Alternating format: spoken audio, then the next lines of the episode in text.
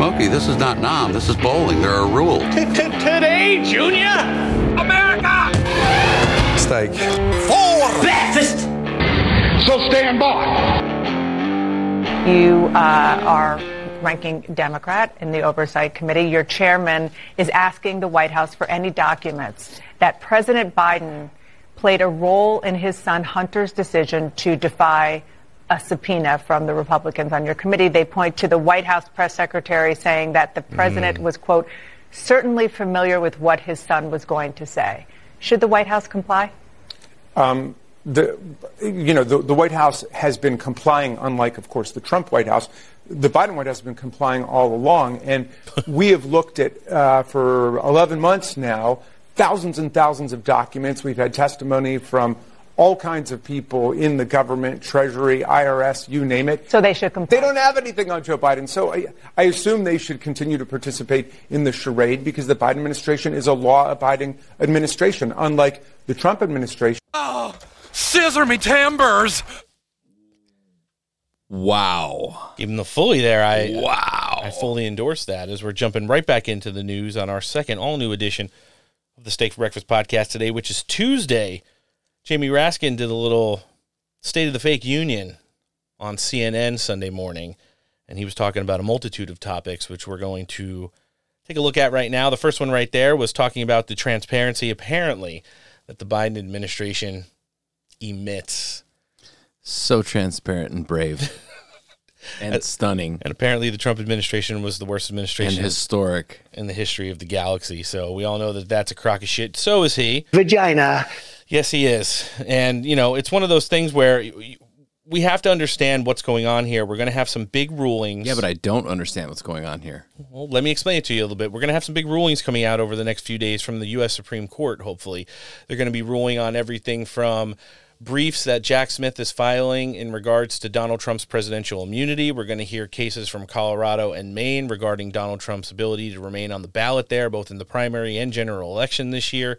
Noah, and we're going to also hear on a couple things regarding Jack Smith himself and whether he was constitutionally legally appointed to be the special counsel by Merrick Garland, which now how about no? Yeah, some people are are, are challenging the legitimacy of that. So let me just kind of break this down for everybody real quick, and I'm going to make it as short as possible. This whole Donald Trump being removed from the ballot thing, in my opinion, is one big, huge fucking virtue signal. Everybody knows at the end of the day, this all starts and ends at the Supreme Court. We all know, not only based off the power of the bench, but probably, I think we could see some 9 0 rulings on this that you can't take Donald Trump off the ballot for saying he's guilty of things he's never been charged with or convicted of. You can't. I just don't understand how this math is checking out for anybody. It's not. And here's why, Noah. I'll give you the exact reason why right now. This is not an attack against Donald Trump to remove him from the ballot. He's going to be on the ballot everywhere, no matter what. This is an attack on the Supreme Court and its legitimacy. They want to be able to disenfranchise and make inept uh, Justice Thomas, Justice Alito, the three justices that Donald Trump appointed during his first term in office.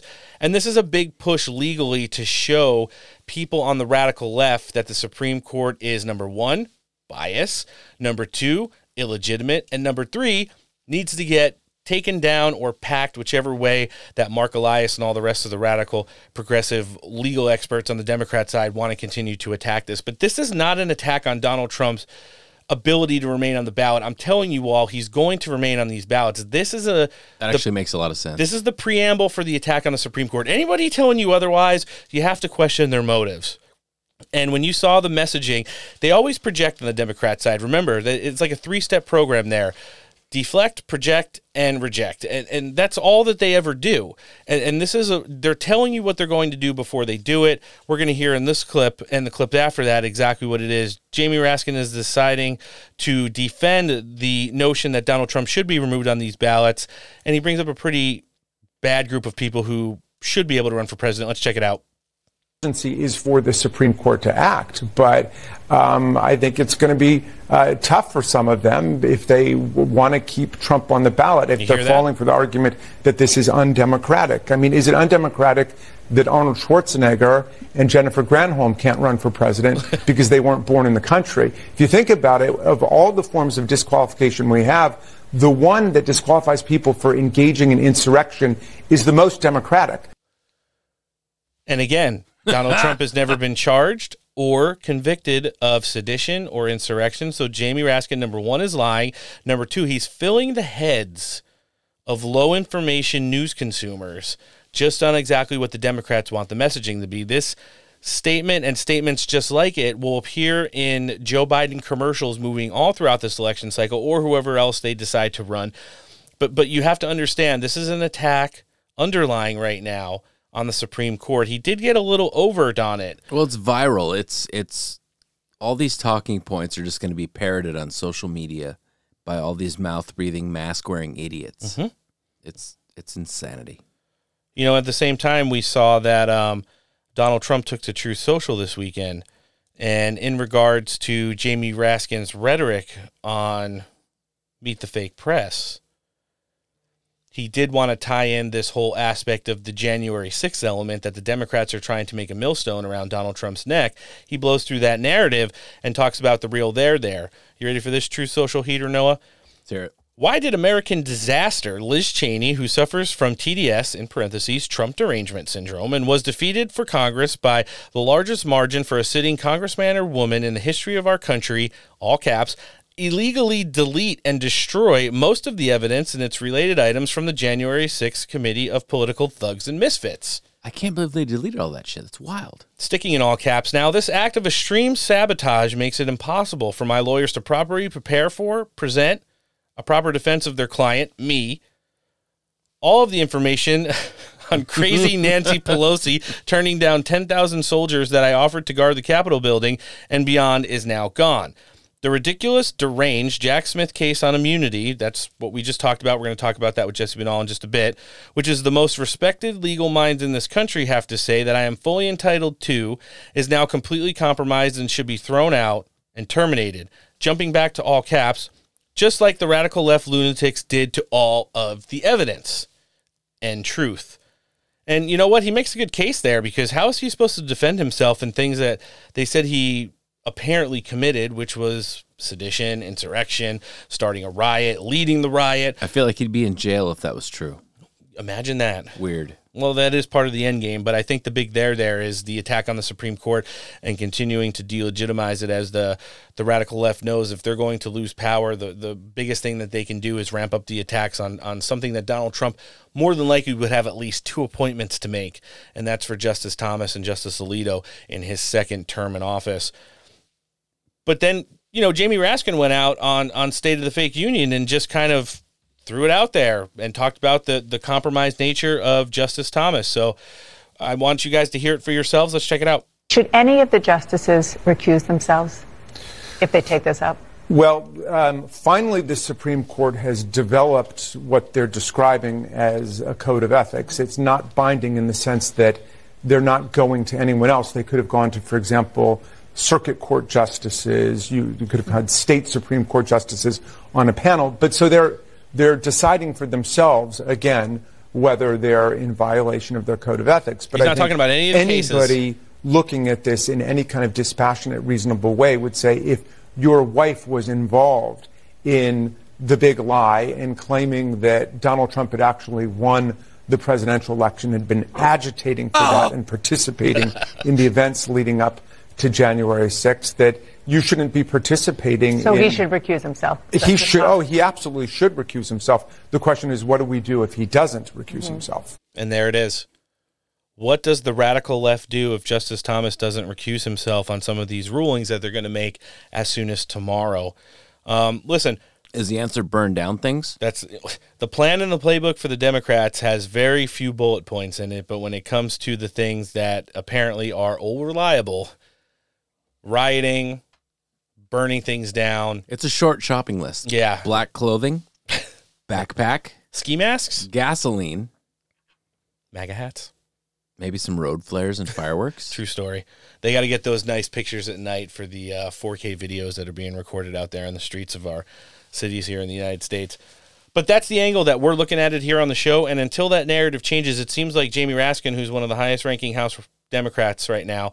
Uh, you know, he, he sits as the ranking member on several committees as well, including oversight, is trying to lay out there for his not only congressional, but just counterparts in the Democrat Party, period, as messaging that they're going to be using against Donald Trump in the Supreme Court in this, the upcoming 2024 presidential election cycle. So it, it was pretty wild to hear. And, uh, you know, we're, we're going to be asking Trump attorney, the head of the Binnall Law Group, Jesse Binnall, about these items specifically in just a bit. Guys, wherever you're listening to the show today, doesn't matter what platform it's on. Hopefully, it's on Apple and Spotify. Make sure you're following and downloading the Steak for Breakfast podcast. That means you hit the plus button or the follow button, and that every episode is downloading to your electronic device. Helps out the show in so many ways massages the algorithms, gets us up there as a potential podcast that you might want to listen to in the suggestions category as well for political podcast. Also helps us out in the Apple Top 100, which is a direct amplification of your voice via the show here.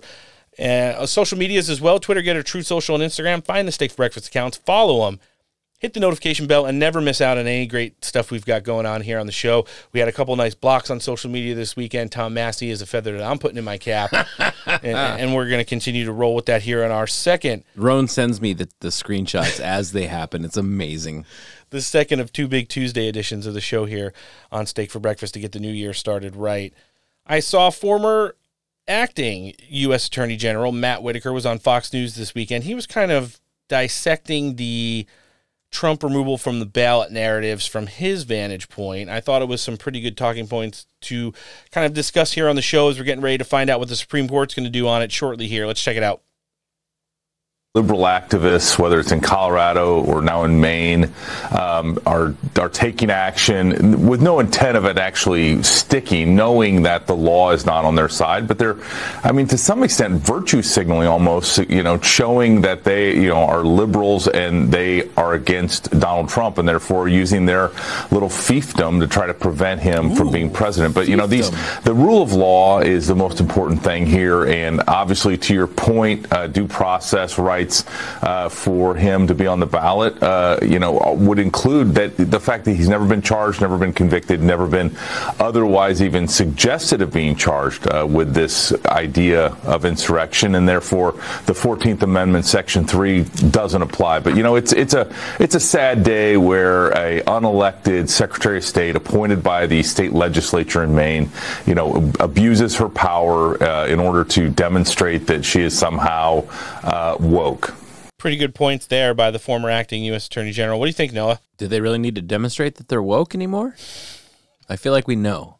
Could we jump into fiefdom real quick? Yeah, let's just jump right to fiefdom. I'm gonna, I'm gonna need a, uh, you know, we don't ever want to be a low information show. Can One, we? two, three, four, fief.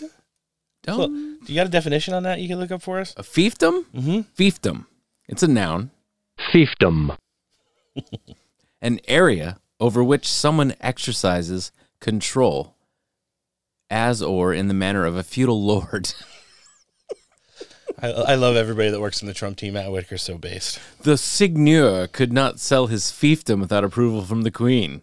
Perfect example there. Right. You know, the state GOP in Maine has begun a grassroots movement to impeach the unelected appointed Secretary of State there Shenna Bellows, who made this decision unilaterally to remove Donald Trump from the ballot, citing things from that he was an insurrectionist all the way to he's currently the president and therefore shouldn't be allowed to run for a third term. She did put out a statement over the weekend refuting that, saying, To impeach me for doing my job and following the law here in Maine is absurd. It's some of this inflammatory rhetoric it distracts the public from the issue at hand rather than focusing on the rule of law and the Constitution, which is exactly what they're doing. They are distracting from the issue at hand that Donald Trump is surging to walking to the Republican nomination in the party and, and is going to be the clear and present candidate who's who's set to beat Joe Biden in just about every poll in the galaxy right now, and, and, and focusing on things that aren't the law and the Constitution because they're making up these rulings or basing them solely off opinion. I'm getting so concerned about what they're going to stoop to.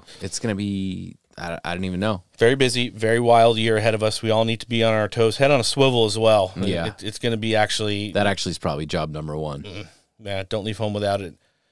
You know, and, and, and as we're getting ready to jump in here with Jesse Binnall, who's hopefully going to clear up a lot of stuff regarding some of these legal battles that Donald Trump is currently involved in, I do have one more clip here. Former Barack Obama top advisor and current Democrat strategist David Axelrod warns. You heard what I said, Noah. This guy worked for Obama, Mhm. and he is now a Democrat strategist. He's warning that if Donald Trump is prevented from running by removing him from ballots in the state, it would rip the country apart. Yeah, I agree. He actually suggests that if Donald Trump Is not on the ballot. and not allowed to run against Joe Biden, it's actually worse for the Republic than it would be if he was just removed from it so Joe Biden could walk to reelection.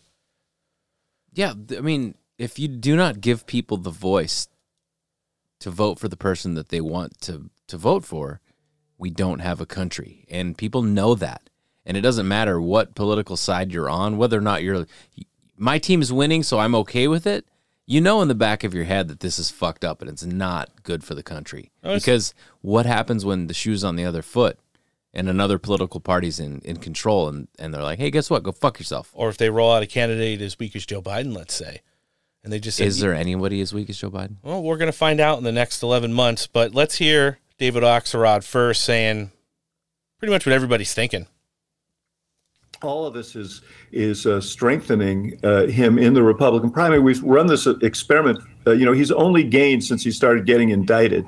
Uh, you know, what you thought might be kryptonite for him has turned out to be battery packs, and this is a big one uh, for him. Uh, presumably, the Supreme Court will deal with it uh, uh, fairly quickly, and I expect that they will leave him on the ballot. And yes, uh, Brianna, I. I, I have very, very strong reservations about all of this. I do think it would rip the country apart if he were uh, actually prevented from running because tens of millions of people uh, want to vote for him. I think if you're going to beat Donald Trump, you're going to probably have to do it at the polls. There's the there there. You know, you had a new CNN contributor crying Adam Kinzinger right there as as David Axelrod is saying this piece on a CNN show this weekend where they hosted a panel of three guests. He's just sitting there shaking his head no because he knows it's the truth, but at the end of the day, it's what the Democrats actually know needs to happen. Donald Trump needs to remain on these ballots. It doesn't matter how bad the attacks on the Supreme Court are ramping up right now.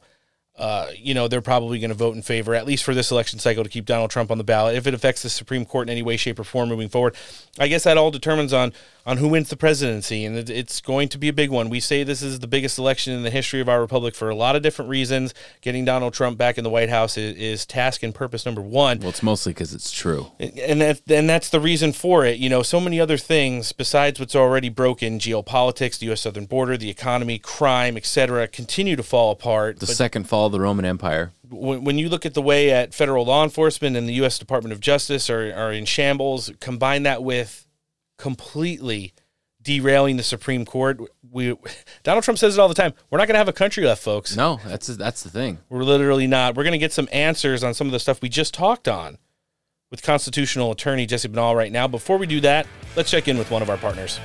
This episode of the podcast is brought to you, as always, by Man Rubs. Rubs, barbecue tools, blow torches, t shirts, coffee cups, and all around barbecue related gear for you to make barbecue great again. Can be found at manrubs.com and on Instagram, manrubs. Use the code STEAK15 for 15% off your order. All right, joining us next on the show today, this big Tuesday edition of the Steak for Breakfast podcast. He's the man who heads the Binnall Law Group. I'm not spoiling it. He also does a lot of great work as a constitutional attorney for President Trump as well. Mr. Jesse Binnall, welcome back to the show and Happy New Year. Hey guys, thanks so much for having me. Happy New Year to you. Did you have a, uh great holiday season with all of your friends and family? Uh, I had a great time uh, over uh, over the holidays and managed to finally uh, escape the DC swamp and make it down to beautiful Florida for for uh, a week or so. So you know, hard to beat it.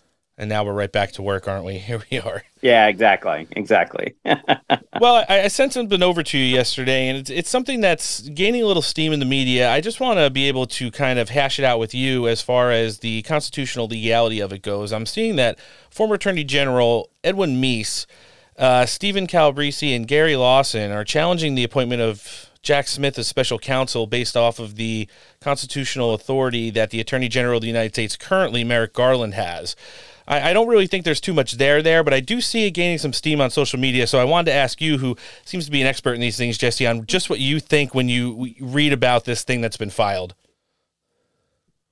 So, I mean, this is actually a, a, very strong argument that uh, Jack Smith's entire uh, appointment is uh, unlawful and unconstitutional.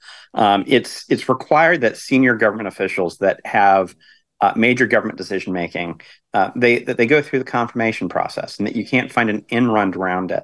And when you have as much uh, authority as Jack Smith and his team have have usurped in this case, uh, both in the way that they've managed the grand jury process, the trial process, and now the appeal process going all the way to the Supreme Court, you see that it's it's something that hasn't gone through the normal Department of Justice uh, protocols where there are guardrails uh, against people going too far by people who have actually been appointed by the President of the United States and confirmed by the Senate, which is the system that our founders set up for us. And there is not a you know orange man bad exception to that in the Constitution.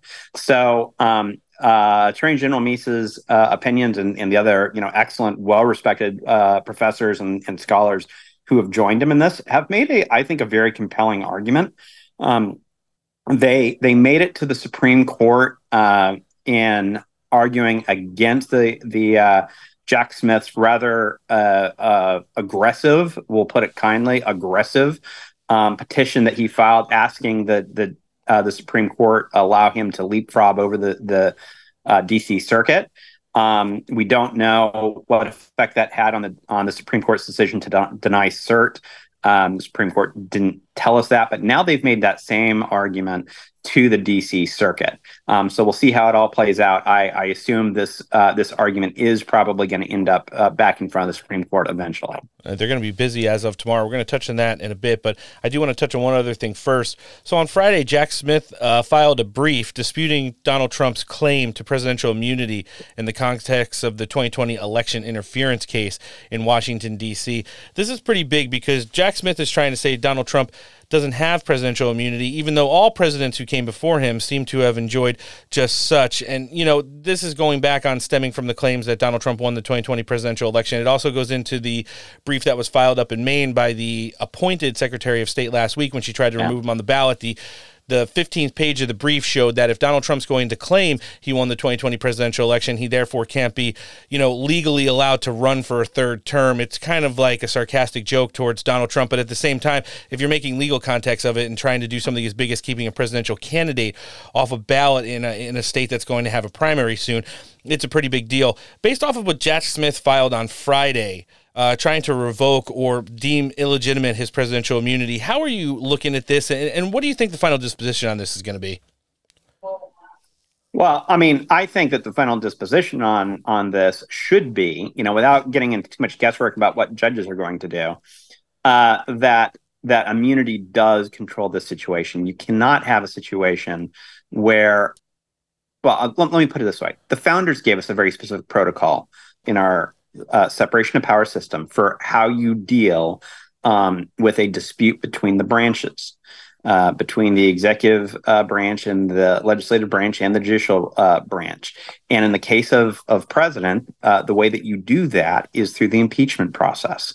And the founders even specifically put in the Constitution that if you take and you successfully impeach a president for some sort of misconduct while in office or bribery or treason, high crimes and misdemeanors, then after that, you can prosecute him. It specifically says that you, you can prosecute someone after they've been convicted in, in impeachment. It does not say, of course, that you can prosecute someone after they've been acquitted in an impeachment. And that's exactly what occurred in this case, where there was an impeachment, there was an acquittal. Uh, Donald Trump was was cleared, and uh, they, of course, didn't like the result that they got in that trial, so they want to to go to another branch of government and say, okay, now we want to prosecute him criminally, and that's just not the way the Constitution works. So I have every confidence that the uh, that the, the correct legal um, decision is going to be made here, and that's you know that, that's even before you get into the the ridiculous facts of this case, where of course Donald Trump you know uh, said on January 6th that people should peacefully and patriotically make their voices heard, uh, something very clear you know at the heart of the First Amendment, um, that uh, people should remain peaceful, support law enforcement, remember that we are the party of law and order. These are all things that Donald Trump said on January 6th that everyone likes to conveniently forget in the mainstream media. uh, and of course in the in the judicial system. So there, of course, there's no factual basis for it either. But legally, he should win on on all these, both in these Jack Smith cases and the Fourteenth Amendment cases, um, for any number of different reasons. They're all completely legally flawed. No, and then when you look at the work that the Supreme Court has to do, it looks like they're going to be taking a look at a lot of stuff relating to Donald Trump over the course of when they reconvene. Could be as early as tomorrow on January 3rd, Jesse. You know, we saw uh, Democrat Congressman Jamie Raskin go out on the news this weekend and talked about the need for Donald Trump to be removed from some of these ballots as it uh, preserves the republic or or whatever he kind of said. He also said that some of the Supreme Court justices, including Justice Thomas, need to recuse himself from things related to Donald Trump because of you know what he claims to be a bias there, which I really don't see, uh, you know, uh, publicly or probably privately as well you know, when you talk about this stuff and then seeing that the Supreme Court is going to be finally making a ruling on some of these ballot related issues as early as tomorrow, what kind of a forecast can you give our listenership on how they're probably going to look at this? And due to the fact that Donald Trump has never been charged or convicted of, you know, sedition or insurrection or anything like that, it seems like a pretty slam dunk move for them to kind of get this out of the way and let the Democrats and people like Mark Elias figure out what they're going to, uh, you know, fraudulently, illegally do to try and stop Donald Trump from winning the election next November. Yeah, well, yeah, uh, Jamie Raskin, who thinks he's such a constitutional scholar, his view, uh, apparently, of the constitutional republic that our founders gave us is uh, that it's up to the voters to decide as long as the voters decide from a list of candidates approved by the DC establishment. Now, I don't have that in my uh, copy of the Constitution, uh, but maybe Jamie Raskin has it in his version. Um, you know, maybe I maybe I missed an amendment somewhere, but that just uh, it's it's completely ridiculous that these people portray themselves as heroes of democracy, and then they want to disenfranchise uh, all Americans who support Donald Trump and want to vote for Donald Trump. Um, it's it's completely insane. Uh, I the the Supreme Court. I think there's a a very good chance that the Supreme Court is going to take these cases, and then I know legally what should happen. What sh- what legally should happen um, is that the Supreme Court should say that um, you know first of all there has been no, no due process in these cases uh, to to remove somebody from the ballot.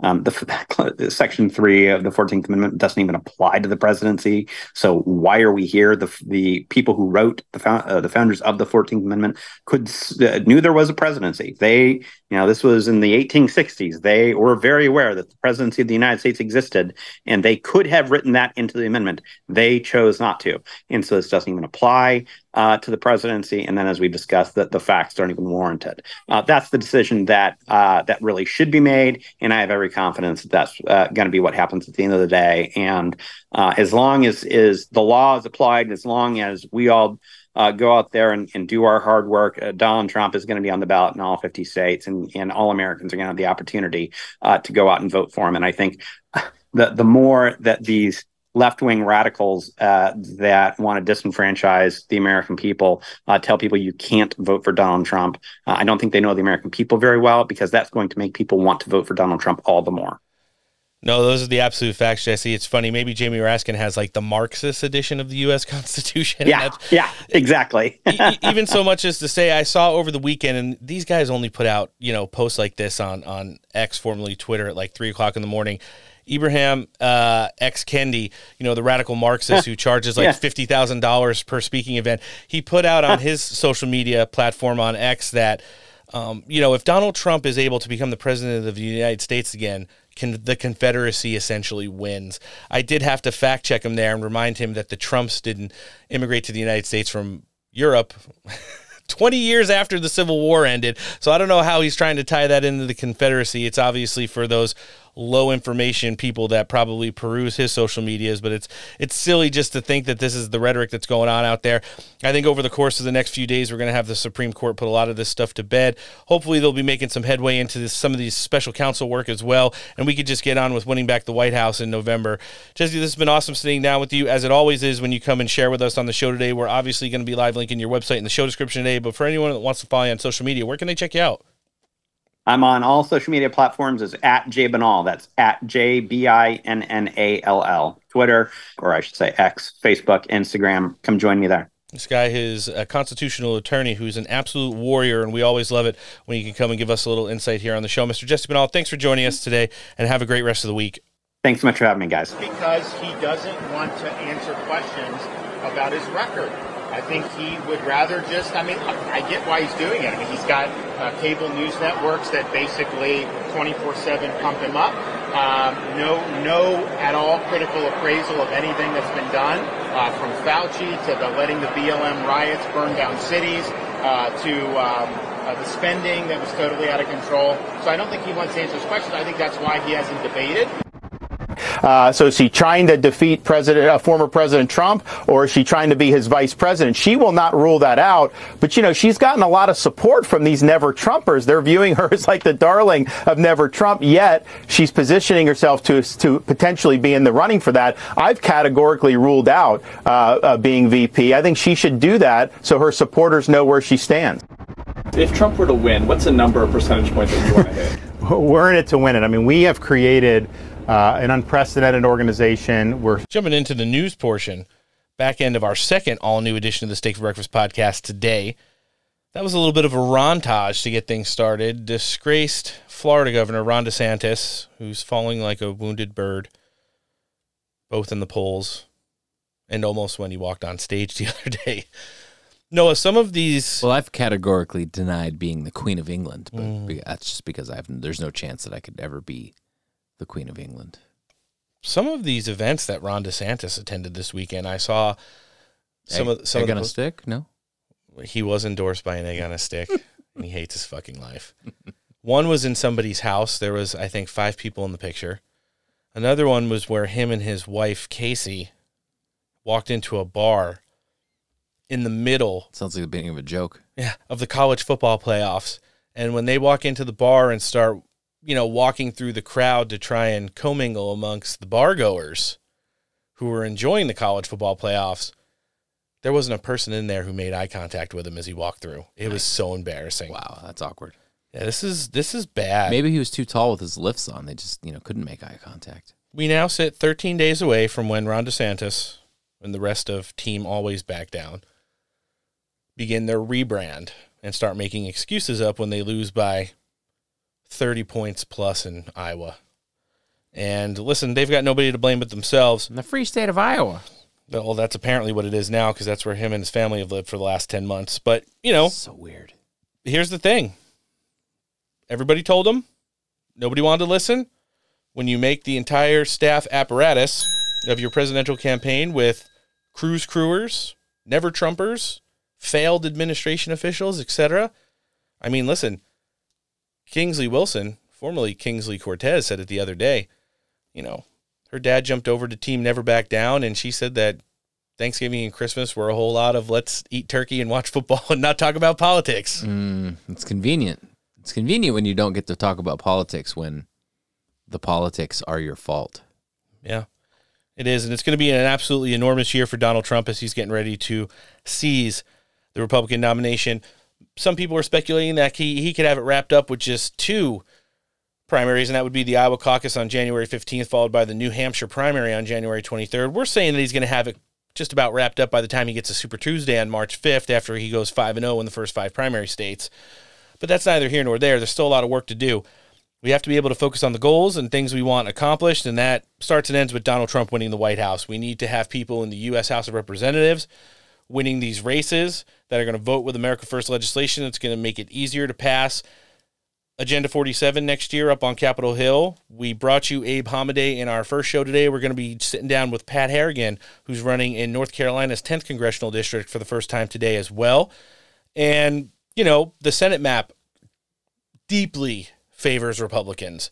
And the only way we don't win power back in the Senate is if it's self induced Mitch McConnell and and we we we really have to be able to come together and make sure that you know we've got uh, a seat in West Virginia. Joe Manchin's seat's going to flip to Senator Justice. You've got Kari Lake running in Arizona. There's two seats right there.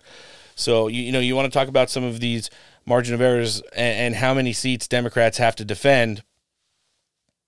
We're going to have to take this all into account as we move forward here and continue to support these candidates who are going to help make Agenda 47 more than likely to pass and, and be streamlined rather than it would not be if the Democrats win control of the House or if we figure out a way to F up the Senate, which at this point I don't think we're going to do. The House of Representatives needs to have a couple good stands here. They need to show Republican voters that they're serious, ready to get back to work in 2025 when Donald Trump wins back the White House. And I think once they kind of gain their footing after the end of this break right here, I think it ends for the Senate on the 8th of January and the House of Representatives on the 9th. We'll have everybody back up on Capitol Hill. We'll have to see where it goes from there. Tim Miller, former Republican strategist who took a job and a paycheck over at MSDNC, jumped on with Noah's favorite former White House press secretary, Big Red, Jen Psaki, on her new show, talking about Donald Trump indictments, insurrections, and all things otherwise. Let's mm-hmm. check it out. I think the best counter argument is for the Biden campaign to their efforts to kind of whip this up on the Trump side. Yeah. Look, there's always this everything helps Trump narrative sometimes in the punditocracy, which drives me crazy. I, Yeah. I think in the short term, it clearly does help in, in the primary, you know, because there's this kind of rally around the flat, rally around the orange man defense that happens among the Republican base. But I, the primary is already over in my in my estimation, so I don't I don't know if that matters that much. What about these swing groups that we've been talking about? How can how can Democrats, you know, how can never Trumpers, how can we reach these voters and make the case to them that okay, whatever you think about a ruling in some Colorado Supreme Court, do we really want a man to be president that's been indicted in four different jurisdictions that might be disqualified because he attempted an insurrection?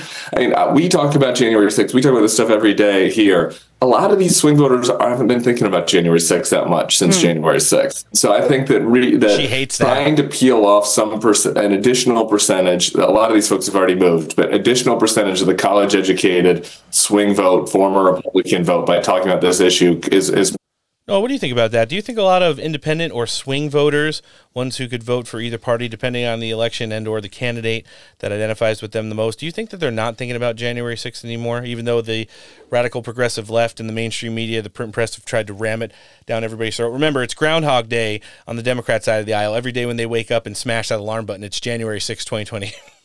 I mean, it's just like if you look at their calendar, like on their refrigerator, it just says rehash January 6th on Mm. every day. After it says impeach Trump.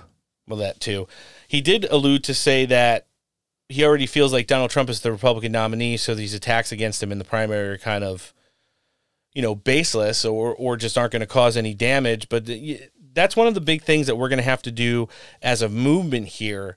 Uh, throughout the course of 2024, and that's going to be bringing people in. You've got swing voters, you've got strict independents, you have traditional Democrats, Democrat walkaways who identify as part of the middle class and either their jobs, their kids' education, their 401ks, their uh, safety and security in their neighborhoods have all been destroyed because of Joe Biden's radical progressive policies.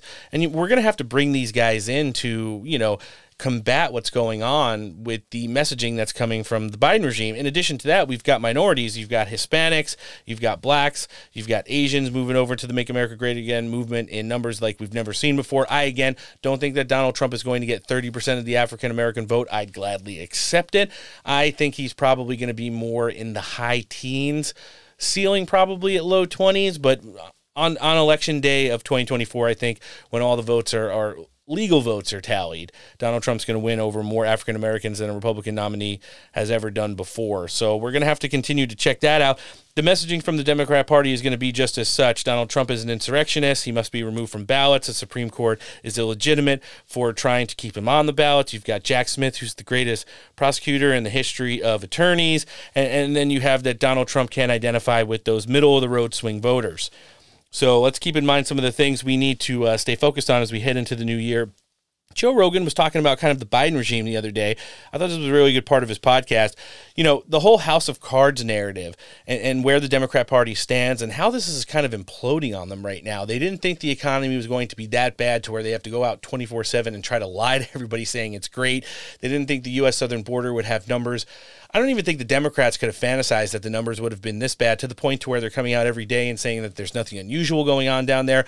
Joe You'd- Rogan. You'd have to be on ayahuasca to believe that shit. How dare you? but Joe Rogan kind of knows and- is looking at this. He is a swing voter. I don't think he's ever voted for Trump. Obviously, he's MAGA curious right now, as I always like to say, because it makes Noah laugh. and he was talking about the the Biden regime's house of cards maybe coming down in 2024. Let's check it out. To be a large group of people that were involved in this, and there's none that are being exposed, Yeah. which is quite fascinating. Because I guess if you did get exposed, if someone said, "Hey, you know, blah blah blah, head of this bank, we have evidence that you were having sex with underage girls," that person could say, "Okay, what about Bill Clinton? What about this guy? What about that guy? He was there too." And then the House of Cards comes down. So Bill Gates. Bill Gates. Hard to imagine. Not just Bill Gates, but Bill Gates after Jeffrey hard to imagine. Epstein had been arrested and convicted for statutory rape. It's a wild story. Yeah. But just the fact that there's a place like that, there's an island that he owned. Like, where's this guy getting this fucking money? I don't know. To ru- to own an island, and the island is for sale now for I think it's a hundred million dollars or something like that. Like, wh- where'd you get that money? You know, and then the the CEO of uh, Victoria's Secrets gives him a sixty million dollar mansion in Manhattan. Yep. Like what? And then you find out that these other CEOs have given him a hundred million, 150 million, 50 million.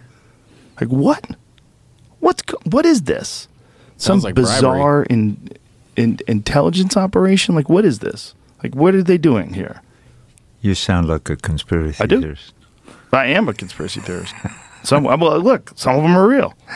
I'm not a, a outrageous or illogical conspiracy theorist for the most part. I believe you. But there's a lot of conspiring. The idea that conspiracies don't exist. Well, what about Enron? What about what about the Iraq War? What about there's so many conspiracies that you can Yellow Cake. prove easily. Yeah. They've turned out to be true, and I just love when Joe Rogan talks about yellow cake. Guys, here's the lead in for this here because there's a lot of people still involved. Remember, Tony Podesta is a high ranking energy official within the Biden administration. The Clintons, officially Hillary Clinton, have just been brought back in to be a national level advisor for Joe Biden's reelection campaign this year. And all of the other ones who are going to be named over the course of the next few days when I guess they release or unredact some of the John and Jane Does who appeared on the Epstein flight logs. I do want to remind everybody we're going to see a lot of misinformation out on the internet about this, especially in regards to Donald Trump. Remember, it has been proven in court that Donald Trump was the only private citizen ever associated with that narrative who worked with investigators and prosecutors to get Jeffrey Epstein caught, essentially. In addition, I want to remind everybody because everybody's so onto this bullshit. Releasing these flight logs brings accountability zero to any single person that appears on it. Bill Clinton could appear on it a billion times. It doesn't say that Bill Clinton flew to Jeffrey Epstein's islands to bang kids or do whatever other creepy shit was supposedly going on there. I just want everybody to understand that. These flight logs do nothing and they will bring zero accountability. Except distraction from what's really going on in the in the media. Exactly, and that's what everybody's trying to do to Donald Trump right now. It's the constant attacks, the lawfare, the lies that they're making up against him. I mean, I even see it in these basement dwelling, hot pocket eating, skin wearers only post this shit at like three o'clock in the morning on places like X and Instagram, etc. And it's Photoshop pictures. There's like a picture of Donald Trump and Jeffrey Epstein sitting on a couch, and there's like young girls all around. Jeffrey Epstein doesn't have any fucking legs. They photoshopped it so bad that they forgot to put his legs back. You know, and it's one of these things where you you have to be able to understand if the stuff isn't already made public knowledge and, there's really any surprises on these flight logs to people who have already been accused to a lot of uh, you know really good private investigators have dug dirt up on then congratulations to them they named a couple other people who we thought might have not been on there or we hadn't heard up until then that they're on there but guess what legally it doesn't do anything to them uh, in a court of law, it doesn't prove that they did anything when they were there. Might it open up the door to some civil lawsuits moving forward? Sure. And, and, and listen, nobody wants accountability for these horrible crimes that supposedly were committed on that island there than we do here on Steak for Breakfast. But at the same time, let's just put it into perspective. There's going to be a lot of nothing burger and probably a little bit of eye opening material. And then we need to move the fuck on because it's not going to change it. It could say Joe Biden flew on Epstein's plane every single week for like two years straight. It's not going to change one vote blue no matter who vote. And, and at the end of the day, that's the goal of the year. That's the thing we're trying to get this year kicked off right on. we'll keep it in the same thread of stuff that's going on that's pretty wild. Joe Rogan could see potentially the House of Cards along the Epstein narrative coming to a close back in uh, 2024. But we also have some breaking news today. Noah, one of your favorite college presidents, Claudine Gay. Mm. She is a plagiarist from Harvard who supported the fact that they were calling for genocide in for the Palestinian uh, protesters that they had on campus there in regards to their Jewish students. It's a little awkward. She resigned today in disgrace. And there are already calls for the next president of Harvard to be an equally as gay and black female to join Mr. Potato Head and Beetlejuice on their all star campus staff. Do they just share an office? they sleep in like filing cabinets. I want to do pass out some flowers where flowers are due. Elise Stefanik, you were the one that led the charge on this lady when she came in for congressional oversight. You called her out in one of the biggest, probably, if not the biggest, gotcha on anti Semitism in the entire 2023 news cycle. And your hardcore pressing of her up on Capitol Hill led to her eventual resignation. So, congratulations to the House chairwoman there. Tucker Carlson was on Dan Bongino for, uh, I don't know, chicken parmesan exclusive this week. Chicken parm? And they were talking about some of the stuff that's been going on with Donald Trump and what could happen in this wild year of 2024. Tucker Carlson's in the narrative that Donald Trump might be assassinated throughout the course of this election cycle. We all hope not. We Too late. I already said it. we, we tend to stay away from this narrative on the show. But one of the other things I think, and, and is new from Tucker Carlson, is what he said might happen if Donald Trump wins in November and there's that gray period between election day and January 20th, 2025. Let's check it out. this period between November and January and the swearing in, I- I'm not sure that's going to go well. I and I'm I'm trying to be understated here. Uh, I I don't Yes. think that's going to end well. I couldn't agree with you more. I'm taking a deep breath because I have so many thoughts, most of which I, I'm not going to express because I have no I have no evidence other than my own intuition and what seems obvious. And I, I think we probably share exactly the same views on this. Look, they have set up Donald Trump as president as the one thing they, they can't tolerate. Now that's anti-democratic right there.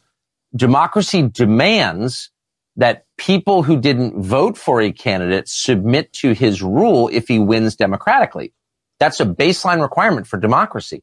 All of us have been through it. Some guy you hate gets elected and you have to sit there and be like, okay, he's the president. He's my president. It's my country. And I'm going to sit there like a good little boy as he reigns.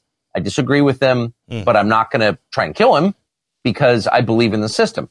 They, that's kind of the traditional Western view of democracy. They don't have a Western view of anything. They don't believe in democracy. So they're not bound by the normal rules that the rest of us are and have been for 250 years. So I just don't think they're going to tolerate it. I don't hmm. think they think like us. They're not like, well, you know, he won. I guess we should let him govern. They didn't do that last time and they definitely won't do it this time. And of course, the difference now is we know exactly who they are. We know exactly what they think. And we know to some extent the lengths they will go to get their will. And they don't have any boundaries at all. They use the U.S. military against the American population. So who would do that? Well, people who don't have limits would do that. So what are their, what are their boundaries in this case? I, I literally don't think they have boundaries. And I think that we should be prepared, at least internally, psychologically, uh, for them to do anything. So he even suggests that they might be willing to use the U.S. military to keep Joe Biden in power and hmm. stop Donald Trump from, Wait, isn't that what Don- they said Donald Trump was going to do? yes, taking his duly elected seat as the president of the United States in 2025. What do you think about that? No, that's pretty Nah, wild. No. You don't think it's going to happen? No tanks in D.C.? I don't know. You don't think no, Nancy will mobilize the 10,000 troops for that? I mean, maybe. We got a lot of polls that are coming out this week, but we're going to wait till our Friday edition of the show to check in on them solely because we want to be able to get all of the data a little bit of a longer form from what we saw over the holiday break to bring you a more accurate perspective of where Donald Trump's sitting, which is very far ahead, ahead of the Iowa caucus. We're going to be jumping in with congressional candidate Pat Harrigan for the first time in just a second. I do want to remind everybody, wherever you're listening to the show today, make sure you're subscribed to Steak for Breakfast on every downloadable podcasting platform and are following us on social medias. Follow the show accounts on Twitter, GETTR, Instagram, and Truth Social. Hit the notification bell as well. We've got our last audio clip of the day here. I saw on This Week in Fake News on ABC, Donna Brazile was leading a panel of people talking about the potential of Trump 2024. You're going to like this one, Noah. Let's hear it. Versus Trump is far away winning nationally. He's got that huge lead in Iowa and New Hampshire, not quite as big as the national lead. But if he wins those two states, Rick, Yeah. It's it's probably game set match and, and and quickly. I mean, there, there's a there's a very compelling case that the Trump campaign will put forward now to say that he will be the de facto nominee by the middle of March, uh, and and on the current trajectory. That's that's I even mean, if maybe by other the end of January. well, J- January, if, if other candidates drop out, but even if they don't, I'm Yeah. saying even if these five candidates remain, there's still a very viable path for him to have it wrapped up uh, shortly after Super Tuesday. And that's kind of the wild thing. We have these very long campaigns. This could end quickly. Every single other person on the panel was just sitting there, shaking their head, coping and seething. No, I know you love it. We love it here on the show. I think we kicked off the new year right with two brand new editions of the show. We're going to continue on that path all the way through the rest of this election cycle. We're going to be jumping in with congressional candidate Pat Harrigan right now, who's looking to win a House seat in the great state of North Carolina. But before we do that, one last check in with one of our partners. I think it's time we had a conversation about a good night's sleep. Pillow King of Minnesota, Mike Lindell, and the apparatus known as the My Pillow family has been cranking out savings down at My Pillow for over 20 years. And for the first time in 20 years, they've changed the long-standing My Pillow and now have the My Pillow version 2.0. You enter promo code STEAK at checkout, you're going to get buy one get one free. In addition to that, they've got great savings on all things like My Pillow dog beds, the Air Lindell version 1 and 2, My Slippers, and Giza Dream Everything. If you're more of a morning person, they've launched My Coffee. It's available in the bean, the bag, and the pod. When you enter promo code STEAK here, you're going to get 25% off your order or 50% off when you make it a monthly subscription. MyPillow.com forward slash steak for anything sleep related. If you want the coffee, mystore.com forward slash steak, or you can always talk to a qualified pillow representative. 1 800 658 8045. All right, joining us next on the show today, this second of two editions of the Steak for Breakfast podcast. He's the candidate who's running in North Carolina's 10th congressional district, looking to make some big changes up on Capitol Hill next year. Joining us for the first time, Mr. Pat Harrigan. Welcome to the show. Happy New Year. Hey guys, happy new year to you, and thanks for having me on today. I appreciate it. Well, the pleasure's all ours. Listen, congressional candidates are no strangers here on the Steak for Breakfast podcast. Over the course of the last five years, we've had multiple dozens of them, both running in the House, the Senate, governorships, etc. We would like to introduce you to our listenership as you're joining us for the first time today. Why don't you tell everybody before we get into some of the issues, what was the enticement to get in this race in North Carolina 10, and what are you looking to do to become the Republican nominee there and, and take this job up to Capitol Hill in 2025? You know, look, for me, my involvement in politics started with the fall of Afghanistan. I just I could not comprehend how we had such a criminally incompetent chief executive uh, lead us to an outcome of failure uh, in that theater where so many people had striven uh, for a large part of their lives. Some had given their lives. Uh, I, I just couldn't understand how we could do that to the country, how we could do that to the world. And I, I stepped back and I realized that we didn't just have a failed outcome in Afghanistan, we have failed outcomes all around us. And if I want to have my two little girls grow up to have as much opportunity as I've had in this life, that I need to get involved to secure that opportunity for them and for you know the rest of the children uh, of my friends, uh, my extended family, everybody in this country. And um, you know, look, I, I am going to go up to Washington to make change. I'm a former Green Beret. I'm a fighter. West Point grad, uh, you know, nuclear engineer and, and, business owner. My wife and I started our our business from a double wide trailer outside of Fort Bragg, North Carolina, and we've now grown it into about 120,000 square foot manufacturing facility uh, with ZRODelta, U.S. Optics, Unbranded AR, a few other companies out there doing some really awesome things, domestic manufacturing. And look, I just I want to tell people our story. I want to harness uh, what it took for us to go from where we were to where we are today. And I want to make those opportunities available for everyone uh, without the government picking winners and losers, without the government playing sides on politics. And uh, I, I'm, I'm, I'm set to do that. No, it's good. You know, you, you talk about the the amount of operators who have made it up to Capitol Hill over the course of the last couple election cycles. One who comes to mind is a regular guest and great friend of the show, Corey Mills, who made it up in 2022. But we also have got a great bunch of them running in this race. We had Abe Hamadeh in our first show today, and Joe Kent, who's a regular guest on the show as well, is running for a congressional seat up in Washington as well. I think the more of that mindset we get up on Capitol Hill, we see things uh, right before we hit the Christmas break in in the House of Representatives, like the NDAA getting passed, and some of the things that weren't decoupled from it to make it a better bill to fund the military, while at the same time allowing for like FISA surveillance and 702 to remain in it. It, it brings people who actually know what's going on, who have lived in the theater of war, who have fought and and actually served and sacrificed for their country in a lot of cases. It brings that mentality up to Capitol Hill. You know, another great guest on the show as well. I, I sometimes forget to mention we can't ever do it. We're going to be having him back in just a little over a week. Eli Crane as well. They, they've really brought a little bit more of accountability to some of this legislation that's getting passed, and I think that's a great aspect that you kind of, you know, centered the kickoff of your campaign to is one of the reasons why you want to bring that up to the Hill next year. Well, look, my wife and I have known Eli Crane and his wife for over 10 years now, long before any of us either got into politics. And uh, I'll tell you what, like, it, it, it's just, we have a situation in this country right now where I think we're down to still under 15% of our Congress uh, is, is a veteran. And that historically is not the way that this country has been run. That's not the type of experience that we've expected out of our congressional representatives. We've, you know, traditionally hovered in the 40, 50, 60, 65 to 70%. Uh, and, and, you know, Eli and I are very passionate uh, about changing that. There's a lot of folks who are former special operators that are getting up there now and are, uh, look, throwing their weight around on behalf of their constituents to make a difference. Yeah, it's wild, and, and we, we see it as a plus positive here on Steak for Breakfast, and that's why we, you know, w- once we were able to connect, really identified your campaign as one of the ones we need to get regularly cycled through the show and get some support f- for you up there. I do want to start talking about the issues now, though. Why don't you, uh, you know, yeah. first of all, there's been a lot of uh, funny business going on in North Carolina over the last couple cycles, redistricting, this, that, and the other thing. Why don't you tell us what the district looks like, and then jump into some of the biggest issues that are affecting your future constituents?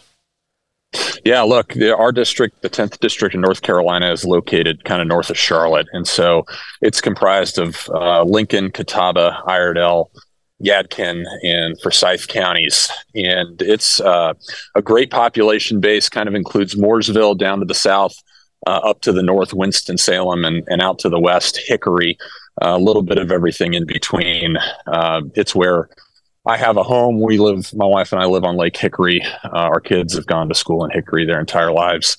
And it's just, it's a great part of the state of North Carolina. It's a great part of this country, uh, features some great, great people. But look, everybody's concerned right now about where we are.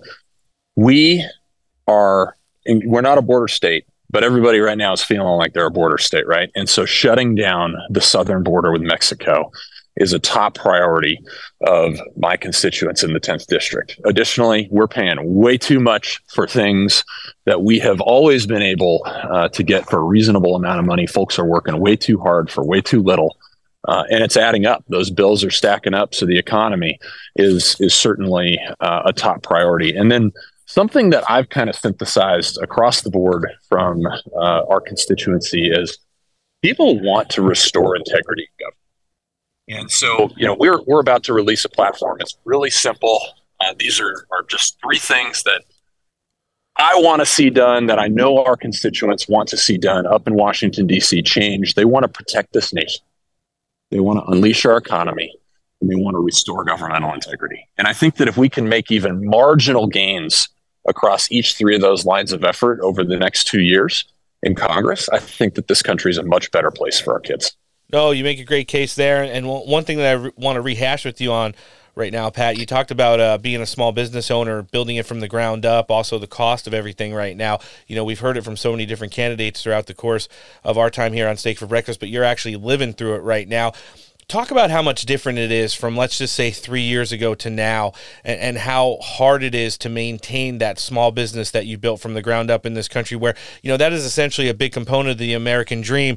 And, and based off the reckless policies and legislation of this current government in power right now you guys are having a really difficult time probably being able to maintain that at normal levels well, you know what's interesting is the reckless policies of the Biden administration, and just it, it, it, hey, it needs to be said. I know it's said on this podcast all the time, but Republicans and Democrats are guilty of throwing the economy into the situation that's been, and it's it makes it hard for people to make it, right? And and once you kind of get to a certain level, business just kind of grows and it operates. It doesn't mean that it doesn't take intentionality, it doesn't take really hard work. It just becomes easier, right?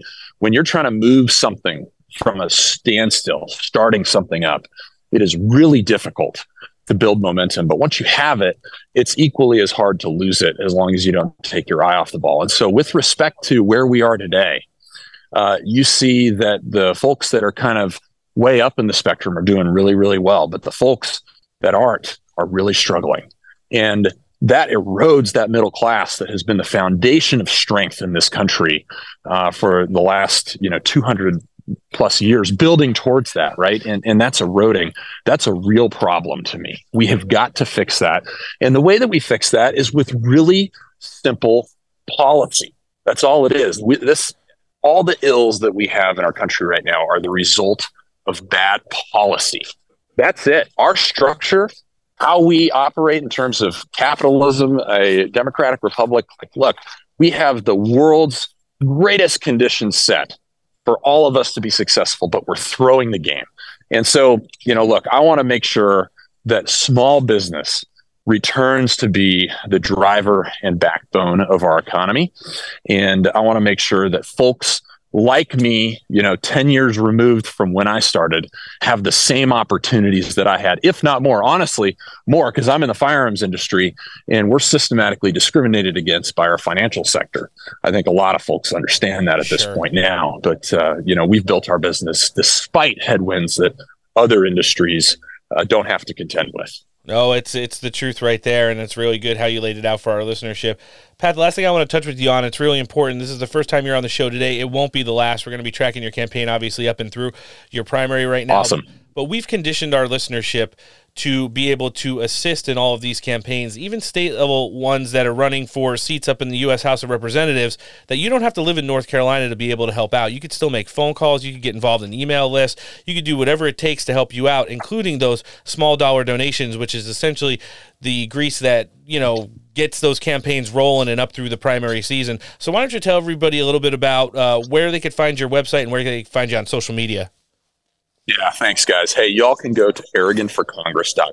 That's H A R R I G A N, kind of like the old Yankee Doodle dandy jingle. and on that website, there's uh, a couple quick buttons. One of them is donate. And look, anything y'all can do, we would certainly appreciate it. It goes a long way down here. We spend it wisely. We are in two of the most expensive media markets in North Carolina uh, being Charlotte and Winston-Salem. Uh, so anything y'all can do is greatly appreciated. We'll spend it well. And then there is also a volunteer tab. And so if any of y'all want to volunteer, again, you do not need to live here. We can still uh, and we'll accept anybody who wants to volunteer uh, in, in a capacity that will best serve the campaign. I would just truly appreciate everybody's well wishes, their prayers, and uh, any involvement that they'd like to have. There's a lot of people on the ground in North Carolina that have been pushing to get you on the show. We are so thankful to have been able to sit down with you today. We look forward to having you back on again. This is the man that's looking to run and make North Carolina's 10th congressional seat great again. Mr. Pat Harrigan, thanks for coming on the show. Hey, thanks for having me, guys. Have a great day. New year, new us, Noah. What do you think? New year, new us. Just kidding. It's the same old steak for breakfast you've come to love and trust over the years. And if you enjoyed this episode of the podcast and want to hear the now almost 310 other editions of the show, just make sure you're downloading us across every downloadable podcasting platform. That's Apple, Spotify, Google Podcasts, and iHeartRadio. Also, check us out on social media Twitter, Gettr, Truth Social, and Instagram. Find the Steak for Breakfast accounts, follow them, and hit the notification bell. We want to thank all of our friends for coming down and sharing with us today. Newsmax contributor, great friend of the show, Brian Leib, congressional candidate in the state of Arizona, Abe Hamadeh, Trump attorney, Jesse Binnall, and for the first time joining us, congressional candidate in North Carolina, Pat Harrigan. You guys all helped make steak great again. Guys, we kicked off the new year right, but don't worry. On Friday, we'll be back with two all new editions of the podcast. And guess what? They're going to be absolute heaters. The infamous Roger Stone will be back and joining us, as will possible VP contender. Dr. Ben Carson will be here as well. Former Chief of Staff to the DoD, Kash Patel, will be breaking down one of the biggest underlying narratives of the year. And we'll be sitting down with congressional candidate Brandon Gill for the first time. So, on behalf of the pod team, I'm Roan. Noah. Later. Thanks for listening. Have a fantastic week, and take care.